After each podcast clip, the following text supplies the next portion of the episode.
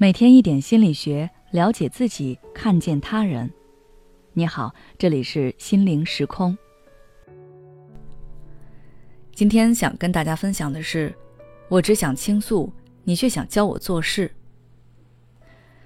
今天我们来了解一下生活中常见的一个沟通误区——头脑型沟通。什么是头脑型沟通呢？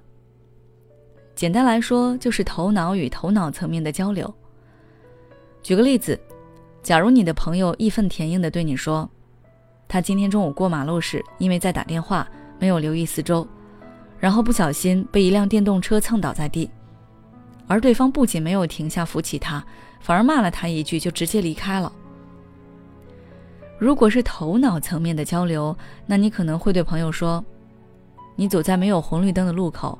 本来就应该四处观察，小心一些，就不应该打电话。”而那个人蹭倒了你，说明他来不及反应和刹车，那他在那个路口也超速了，这个事情你们俩都有问题。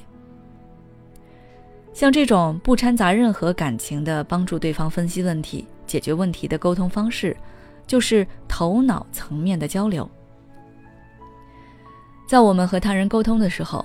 其实经常会陷入到头脑层面的交流中去，有时候。对方听完了我们一番不带任何感情色彩的回答后，会觉得我们言之有理，而实际上大多数情况是对方听了会感到不舒服，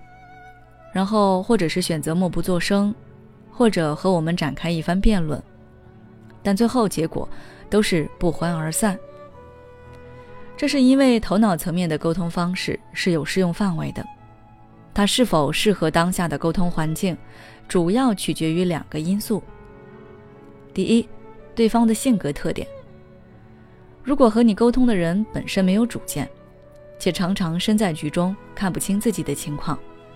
此时你用头脑型沟通的方式一语点醒了对方，那么他不仅不觉得你的行为冒犯到了他，还会觉得你言之有理。而如果对方本身有能力看清楚自身境遇，和你诉说主要是为了想让你接受他的情绪，那么你这番冷静理智的分析则可能会惹怒对方。这就是为什么我只是想倾诉，你却想教我做事，会这么让人生气。第二，关系深浅。如果你们之间关系比较浅，那你和对方进行头脑层面的沟通。对方可能不会有太大反应，因为头脑型沟通本身就适用于利益、同事等比较淡薄的关系。但如果你和对方的关系比较亲近，你还是只用头脑来和对方交流，那么对方可能就会感到失望和不舒服。因为头脑层面的沟通代表你只看到了问题，没有察觉对方的情绪。而如果你们关系比较亲近，那么，对方对你的情感期待就会更高一些。他不只希望你能够帮他出谋划策，还会希望你能够接收到他作为一个有情感的人的表达，希望你能识别他的情绪，并产生呼应，给予安慰。比如说，在生活中，很多女生会和男友抱怨在公司遇到的不公平事件。如果男友认认真真的帮女友分析了情况，还提出了有一些具有针对性的建议，他会发现，女友的情绪非但没有得到缓和，还更生气了。这一是因为女方觉得男生没有察觉到自己的情绪，对自己不够关心；二是因为男生的冷静克制的分析，会让女方觉得，你对我和对你那些同事朋友也没什么两样。更何况，男生分析的那些事情，女生未必不明白。他那一瞬间只是想要倾诉发泄而已，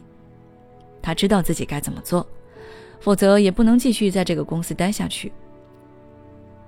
所以我们在和他人沟通，尤其是和亲近的人交流的时候，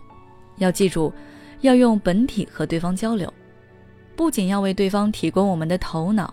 也要去识别接纳对方的情绪，表现出你对对方的重视，给对方提供情感上的支持。好了，今天的分享就到这里。